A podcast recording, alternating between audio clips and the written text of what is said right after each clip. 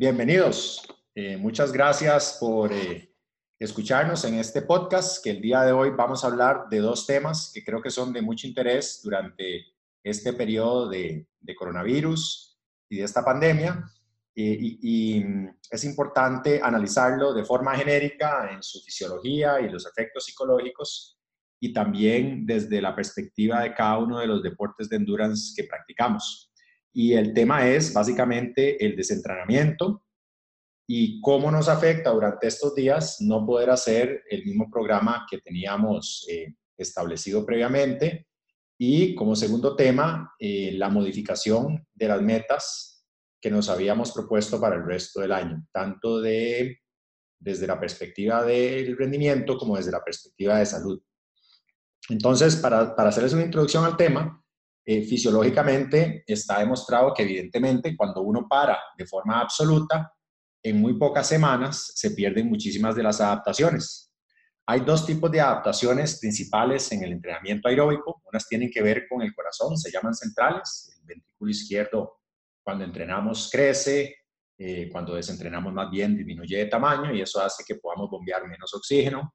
La, un aumento de la vascularización, ¿verdad? O angiogénesis, eso también disminuye durante el ejercicio. Eh, cuando dejamos de hacer ejercicio, más bien. También hay eh, cambios a nivel de los, los sustratos energéticos. Conforme nosotros entrenamos, vamos aumentando la capacidad de almacenar glucógeno y más bien en el proceso de desentrenamiento hay una disminución en nuestra habilidad de almacenar glucógeno. Hablando de sustratos, eh, una de las principales adaptaciones del entrenamiento es que cada vez utilizamos más grasas a una misma fuente de energía y menos carbohidratos. Y la ventaja de esto es que las grasas, tenemos muchísimas grasas para hacer ejercicio durante mucho rato. En cambio, cantidades limitadas de 400 a 500 gramos de glucógeno o carbohidratos, los cuales se acaban entre una hora y media y dos. Entonces, el, dejar de hacer ejercicio durante este periodo hace que ahora eh, revirtamos esa adaptación que teníamos de usar más grasas como fuente de energía y ahora estamos usando más carbohidratos, de tal forma que nos tendemos a fatigar más rápido en intensidades altas. Y las otras adaptaciones son de tipo eh, eh, metabólico. El, el, músculo y las células musculares tienen una organela que se llama mitocondria, que es la que usa el oxígeno para producir ATP o energía y requiere de sustratos como carbohidratos y, grasas y todo, toda la cantidad de mitocondrias existente entre más mitocondrias tengamos, mayor cantidad de energía podemos producir y estas mitocondrias tienen un montón de, maquinaria enzimática que durante el desentrenamiento disminuye y consecuentemente se cae la forma. Ahora bien, esto se da principalmente cuando se para de forma absoluta, pero la idea durante el periodo de, desentrenamiento que estamos sufriendo es mantener un nivel eh, de entrenamiento que nos permita mantener la mayoría de estas adaptaciones. Conocemos que es muy difícil, porque no podemos salir en la mayoría de los casos a la calle, hacer el mismo volumen, pero hay varias estrategias que podemos hacer para mantener este volumen. Y en el caso del ciclismo, tenemos al entrenador Luis Diego Chaverri, que nos va a comentar algunos de los, de los tips principales que podemos eh, eh, utilizar en el, en el caso del entrenamiento de ciclismo, que tiene que ver con el, como cómo manejamos el volumen de entrenamiento, eh, cómo manejamos la intensidad y qué otras cosas o qué tipo de entrenamientos podemos preferir en lugar de, de, la rutina normal que involucraba eh, muchas horas de entrenamiento. Entonces, esta estrategia, eh, Luigi, puedes ayudarnos a, a, terminar de resumirla, lo que vos recomendás en el caso de los ciclistas ahora que, que pasamos durante esta pandemia. Claro, Robert, eh, pura vida, más bien, saludos, saludos a todos, saludos a vos también. Eh, y bueno, pues, pues claro, como vos lo decías y, ya, ya lo hemos tenido como una preocupación de, de, varios, de varios de los, de, los, de los clientes que pues entrenan ciclismo es de que, estoy entrenando menos. Particularmente yo lo que he estado tratando de hacer con los clientes es que tengan dos sesiones de rodillas duras a la, a la, semana, ¿verdad? ¿Qué sé yo? Por decir algo, martes, martes y jueves hay dos entrenamientos duritos, ¿verdad? Entonces, pues mantener, tratar de mantener esas adaptaciones aunque se ha bajado el volumen, pero eh, metiéndoles un poco más de, un poco más de intensidad entre, entre semana y el fin de semana, pues ahora hay muchas aplicaciones, inclusive aplicaciones gratis que te permiten hacer recorridos virtuales. Entonces, eh, les, les, les, hablaba hoy en la mañana, de hecho, en la sesión que tuve con, con, virtual, que tuve con los, con los clientes, era acerca de una nueva, bueno, no nueva, sino una aplicación que es gratis, que puedes subir el Alpen Tour, puedes subir eh, puertos míticos de montaña en Europa, en Italia, etcétera. Y yo les dije, bueno, usemos los fines de semana para meternos un par de horitas haciendo esas, haciendo esas cuestas. Claro, viene otro tema, bueno, pero ahí llevo tres, ahí llevo tres sesiones. ¿Qué más hago, Luigi? ¿Qué más, qué más, qué más puedo hacer? Y el rodillo, eh, pues no deja de ser en alguna medida, no deja de ser incómodo para la sentadera. Entonces, varios de los clientes, algo que me han dicho es, ya más de tres veces a la semana me cansa la sentadera y estoy de acuerdo, se, se, ocupa, tal vez no tenían el asiento más especial para entrenar en rodillos, sino que pues tenían su asiento aerodinámico para andar en la calle, en donde tenés más facilidad de moverte, en donde tenés más facilidad de ponerte de pie y más en un país como el nuestro que subimos y bajamos tanto. Y entonces de ahí, pues claro, ahora tienen ese, ese rodillo, ese, perdón, ese asiento puesto en su bicicleta, en un rodillo en donde estás casi estático todo, todo, todo el tiempo y pues incomoda, ¿verdad? Entonces, eh, también pues hacer otros ejercicios como entrenamiento funcional, entrenamiento en circuito, eh, ha sido pues la, la, estrategia. Entonces, un poco lo que les he, lo que les he estado diciendo es, eh, ok, tres veces a la semana hacemos el rodillo, si soportas una cuarta vez, aunque sea corta, hacemos una, una, una cuarta sesión, 30, 40 minutos, esa, esa cuarta vez, y Ahora sí, ahora hagamos 40, 45 minutos, 50 minutos de ejercicio funcional, de entrenamiento en circuito, también algo intenso, ¿verdad? No es tan, no es, no es, tan suave. Eh, algunos tenían equipo, otros no tenían absolutamente nada de equipo, otros se han inventado de equipo con, bueno, con botellas, con agua, con etcétera, y algo están entrenando, ¿ok? Entonces, pues están entrenando las cinco o seis veces por semana que tenían que entrenar.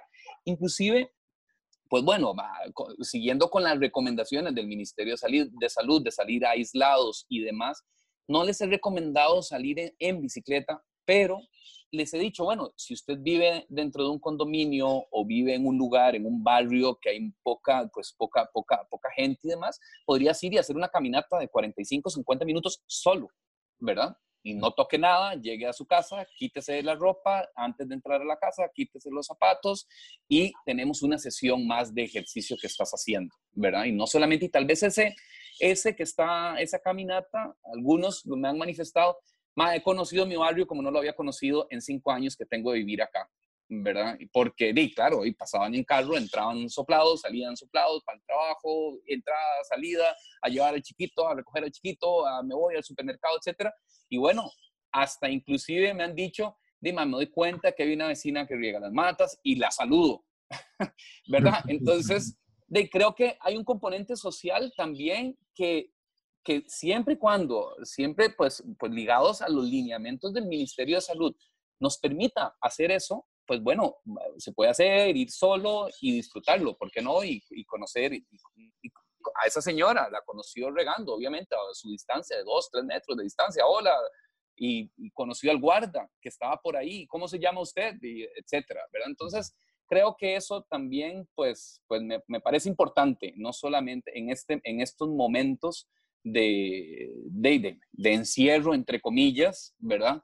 Eh, que, se puede, que se puede jugar con el entrenamiento. Entonces, pues por ahí lo he estado manejando yo, ¿verdad? Particularmente y muy alineado pues con, con, con los demás entrenadores de, de Hypoxic, definitivamente. Estos, esto no fue que se me ocurrió, sino que con Roberto, con Alberto, con Jorge, con Mauricio, con los demás entrenamientos de Hypoxic, pues lo hemos ido como, como, como lo hemos venido afinando para cada una de las disciplinas, ¿verdad? Y, bueno, pues así es como, como, como, como lo he estado manejando y como mis recomendaciones, ¿verdad? Luigi, eh, nada más para recapitular. Eh, vamos a ver, a mí me gustaría agregar que mucho de esto que vos estás diciendo está basado en evidencia, en, que hemos estudiado durante muchos años porque e, esto es una estrategia que tenemos que implementar en muchos casos cuando hay atletas lesionados o cuando hay otro tipo de, de, de, situaciones que te impiden entrenar.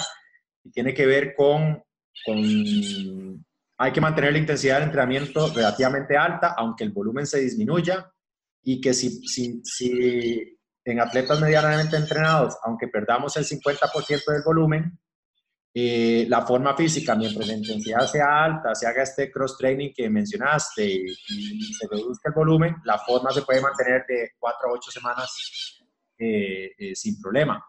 Y yo creo que eso va en línea con las demás disciplinas, pero en el ciclismo que hay posibilidades, por ejemplo, de hacer el rodillo y que el rodillo tiende a ser un poquito más duro que, la, que la bicicleta, porque no hay, no hay descansos, no hay pausa, eh, muscularmente es un poquito diferente y las personas al principio terminan, ¿verdad? Muscularmente eh, más desgastadas. Yo creo que es una forma de, de pasar la crisis sin preocuparse mucho porque se vaya a deteriorar la forma siempre y cuando se sigan estas recomendaciones.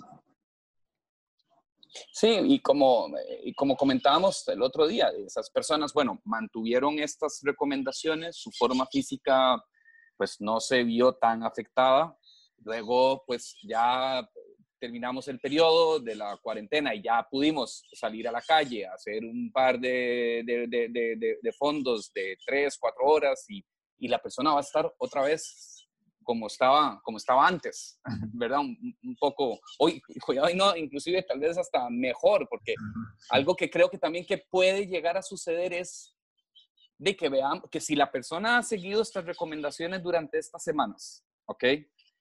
cuando, cuando salgamos, puede haber un factor de motivación tan importante que cuidado y no los rendimientos, los rendimientos van a ser muy, van a ser superiores que, antes. Y básicamente por, eh, porque mantuvo las recomendaciones y porque hubo una motivación de que otra vez puedo volver a hacerlo y, a sentirme libre, entre comillas, y, disfrutar otra vez del deporte como lo hacía como lo hacía antes. Entonces, creo que ese factor de motivación sería interesante también medir, ¿verdad? ¿Cómo, qué, qué, va a pasar con, con, esto, ¿verdad? Ahora, transicionando un poco al triatlón, para que nos acompañe también Alberto, y pensando en, en la otra temática.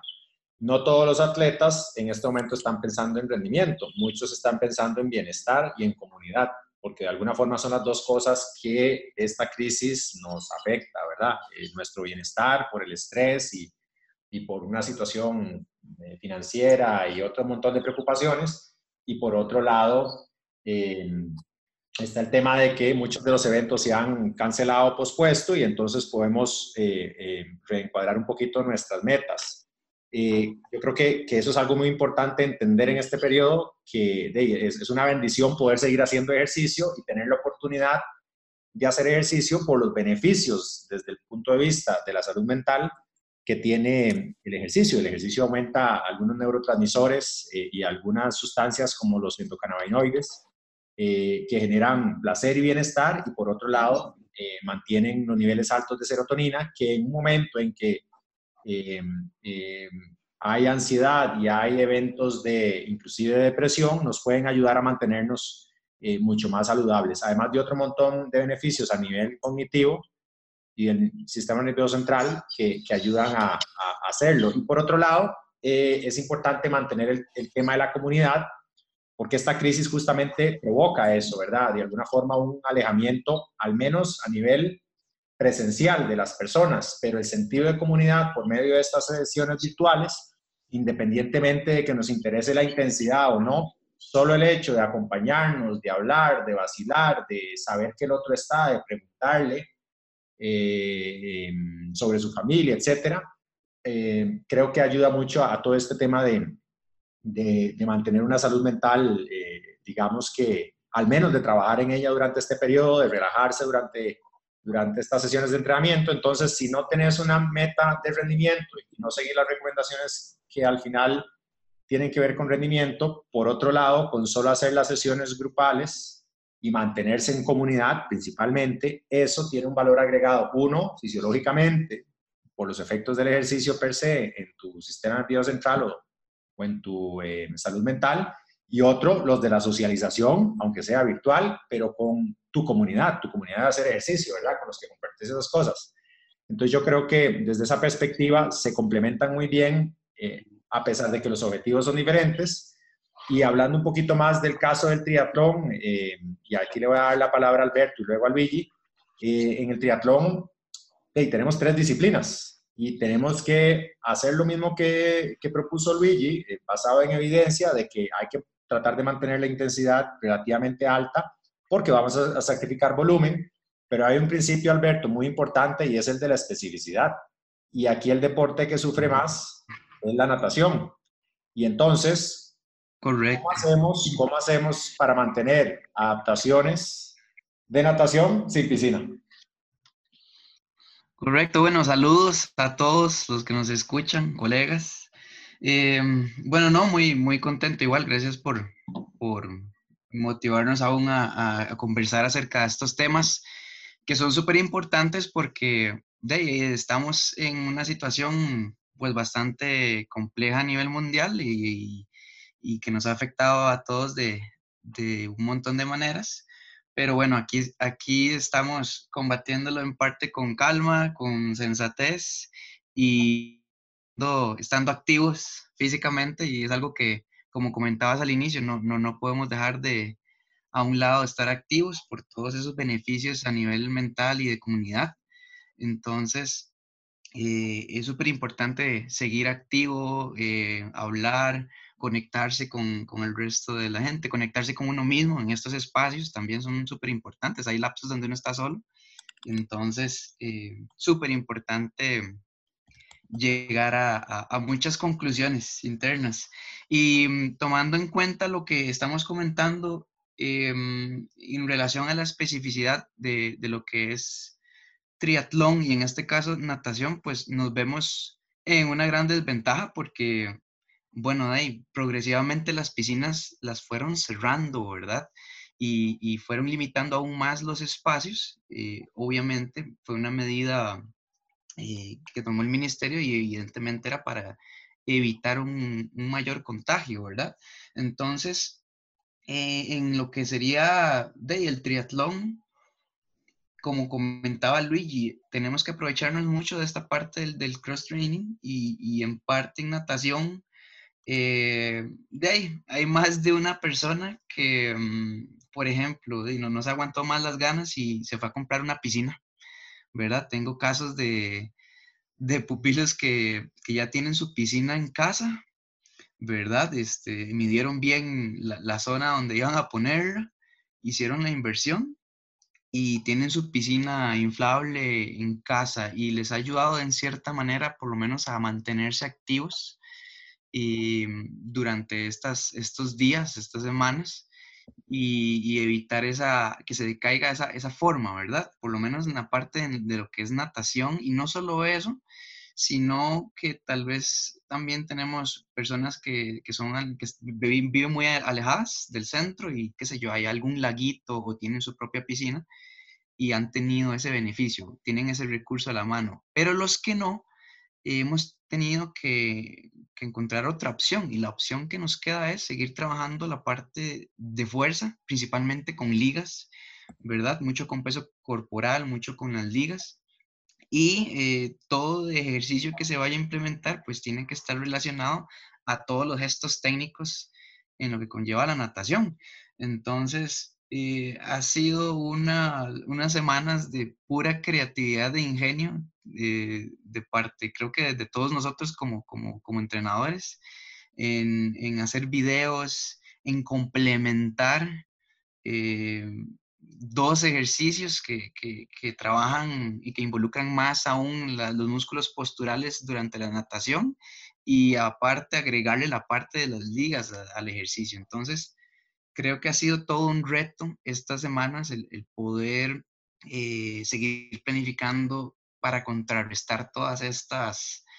Eh, ¿cómo decirle? Todas estas pérdidas provocadas por, el, por el, la disminución del volumen, en este caso, pero eh, hemos, hemos logrado en, su mayoría que todos, los, que todos los pupilos estén activos y, dando retroalimentación de estas soluciones ingeniosas para contrarrestar la natación. Ahora bien, Alberto, estás hablando de dos cosas muy específicas, ¿verdad? Para aquellos que sí pudieron encontrar una opción de natación en agua, el cross-training, que especialmente te enfocas ahí en el trabajo de ligas y en que el gesto sea lo más parecido a la natación.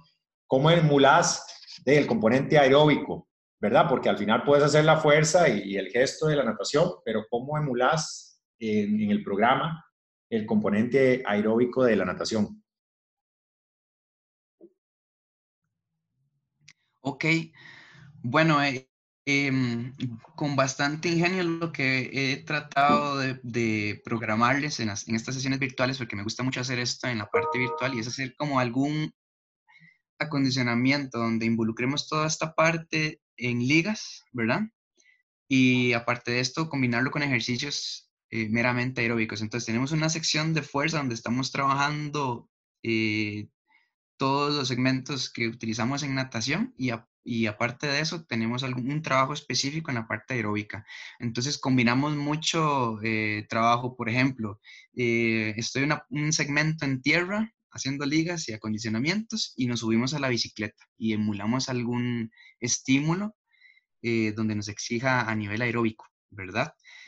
casi que todo se sigue Em, pues implementando toda esta parte aeróbica en conjunto con el ciclismo. Entonces, casi que el ciclismo ha sido nuestra mano derecha esta semana.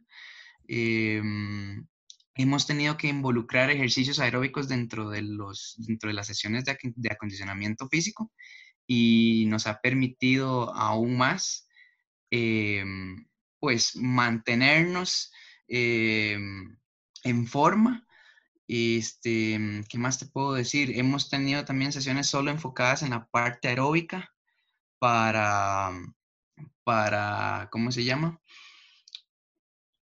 Para no perderla en, sí.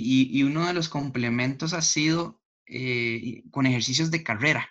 Entonces, mm, eh, tomados de la liga, eh, pegados en un portón, por ejemplo, emulando la carrera ha sido algo bastante ingenioso que a la gran mayoría le ha servido.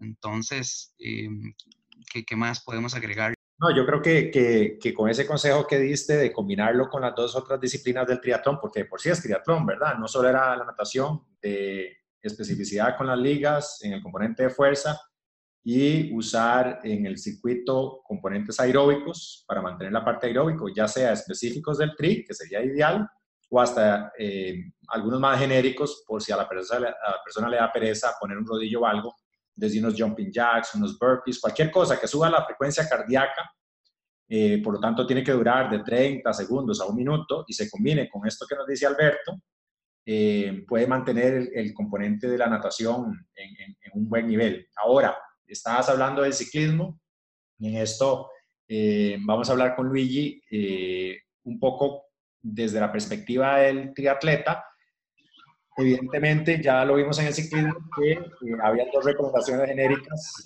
en el, ciclismo. Y estas recomendaciones eran que, aunque el volumen era bajo, mantener una intensidad alta. Y con los triatletas queda un poquito más de bici, pero la bici sigue siendo el componente más grande del triatlón de larga distancia. ¿Qué recomendaciones genéricas le darías a los, a los triatletas? Eh, perdón, Robert, no, te escuché ahí al puro final. Sí, no, nada más que... ¿Qué recomendaciones de qué, perdón? Eh, les darías a los triatletas con respecto al ciclismo, basado un poco en, lo que nos hablaste con los ciclistas? Sí, a, los, a los triatletas va muy en la línea de cómo lo, es, lo, como, como lo manejo con los ciclistas, con la excepción de que el, el, el, el fin de semana, el día de fin de semana, pues pueden emular, ya sea con su bici de triatlón, ¿verdad? O sea, si tenían pues la bici de ruta puesta, bueno, use ahora su bicicleta de triatlón, opte por posiciones más que van a usar en el, en triatlón. Y también, pues, eh, a algunos, a algunos triatletas de larga distancia, hemos hablado acerca de hacer recorridos un poco más planos y de más distancia.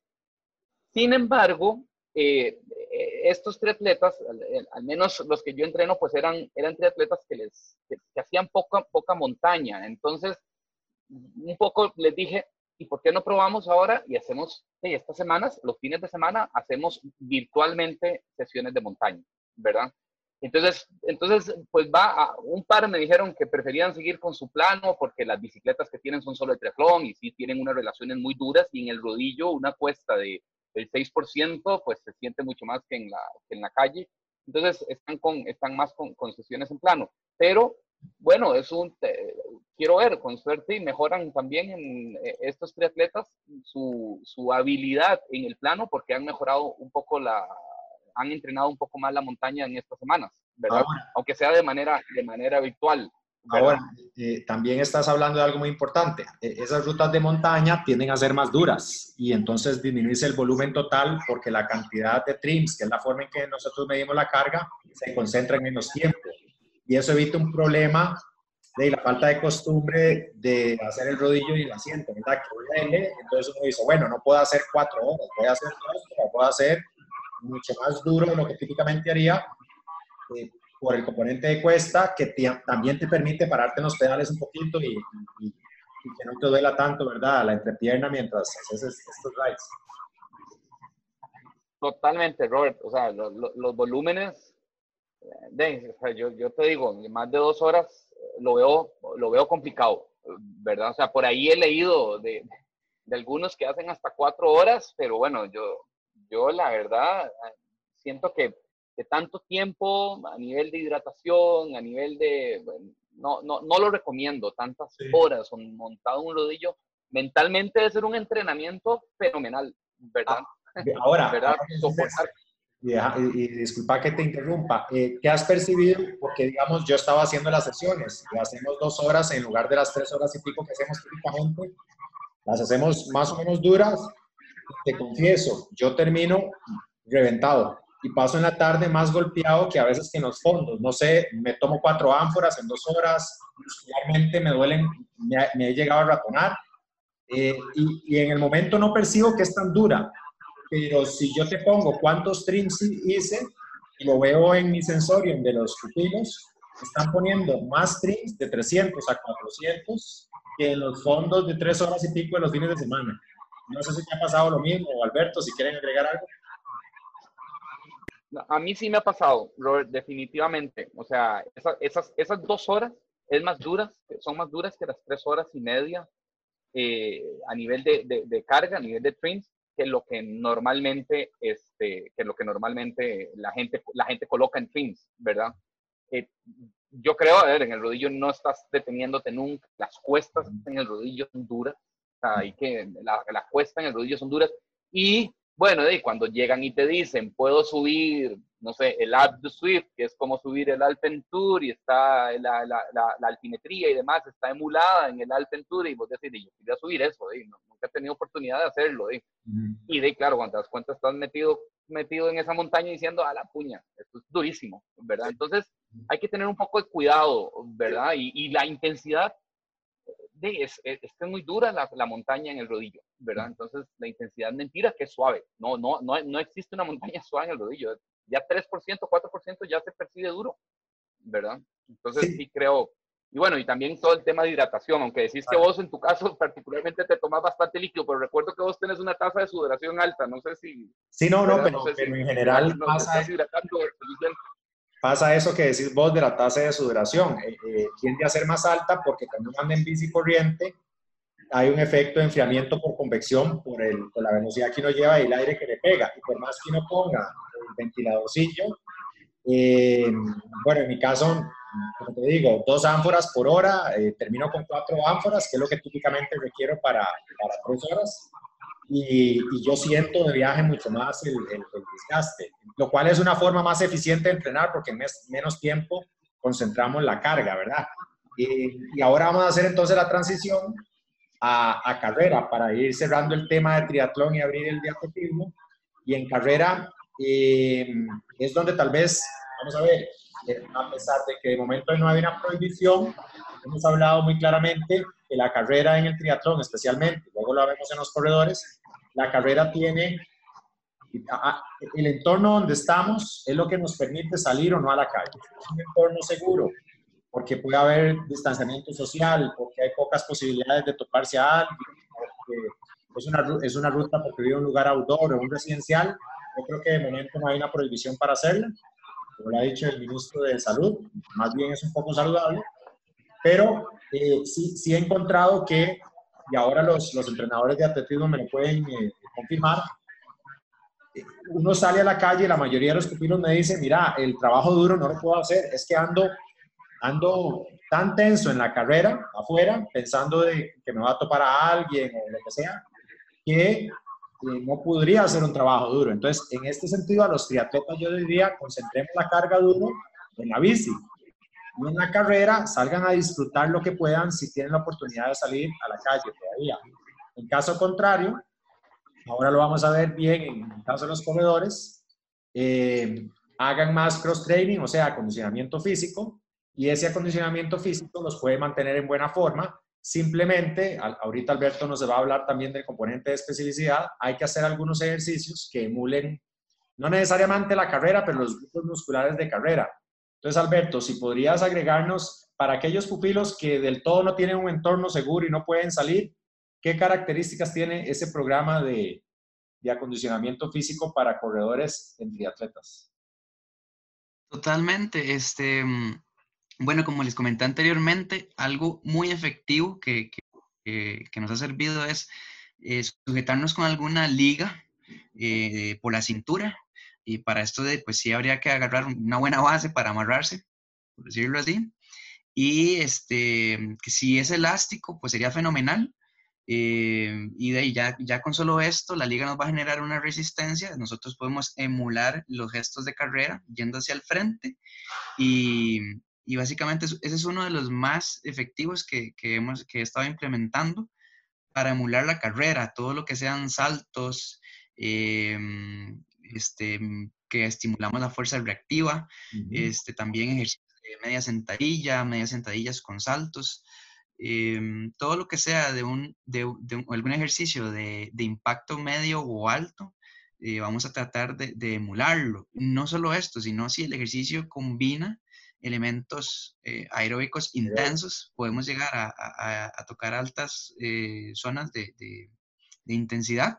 Eh, Alberto, voy a complementar con eso que decís. Creo que es muy importante que los, los ejercicios estos de fuerza, de saltos, emulando la carrera, se combinen con otros que son de alta intensidad de, de, mm, vamos a ver, aeróbicos, o sea, los, los mismos burpees, los jumping jacks, todo esta, esto hace que la frecuencia cardíaca y la intensidad aeróbica del ejercicio se mantenga alta y en 30 o 35 minutos, inclusive más, de un funcional con mucho componente aeróbico, se puede hacer una sesión que emula y mantenga la forma luego cuando volvamos a, la carrera y las adaptaciones musculares que, requieren una especificidad eh, justamente muscular parecida a la carrera, también lo, lo podemos mantener.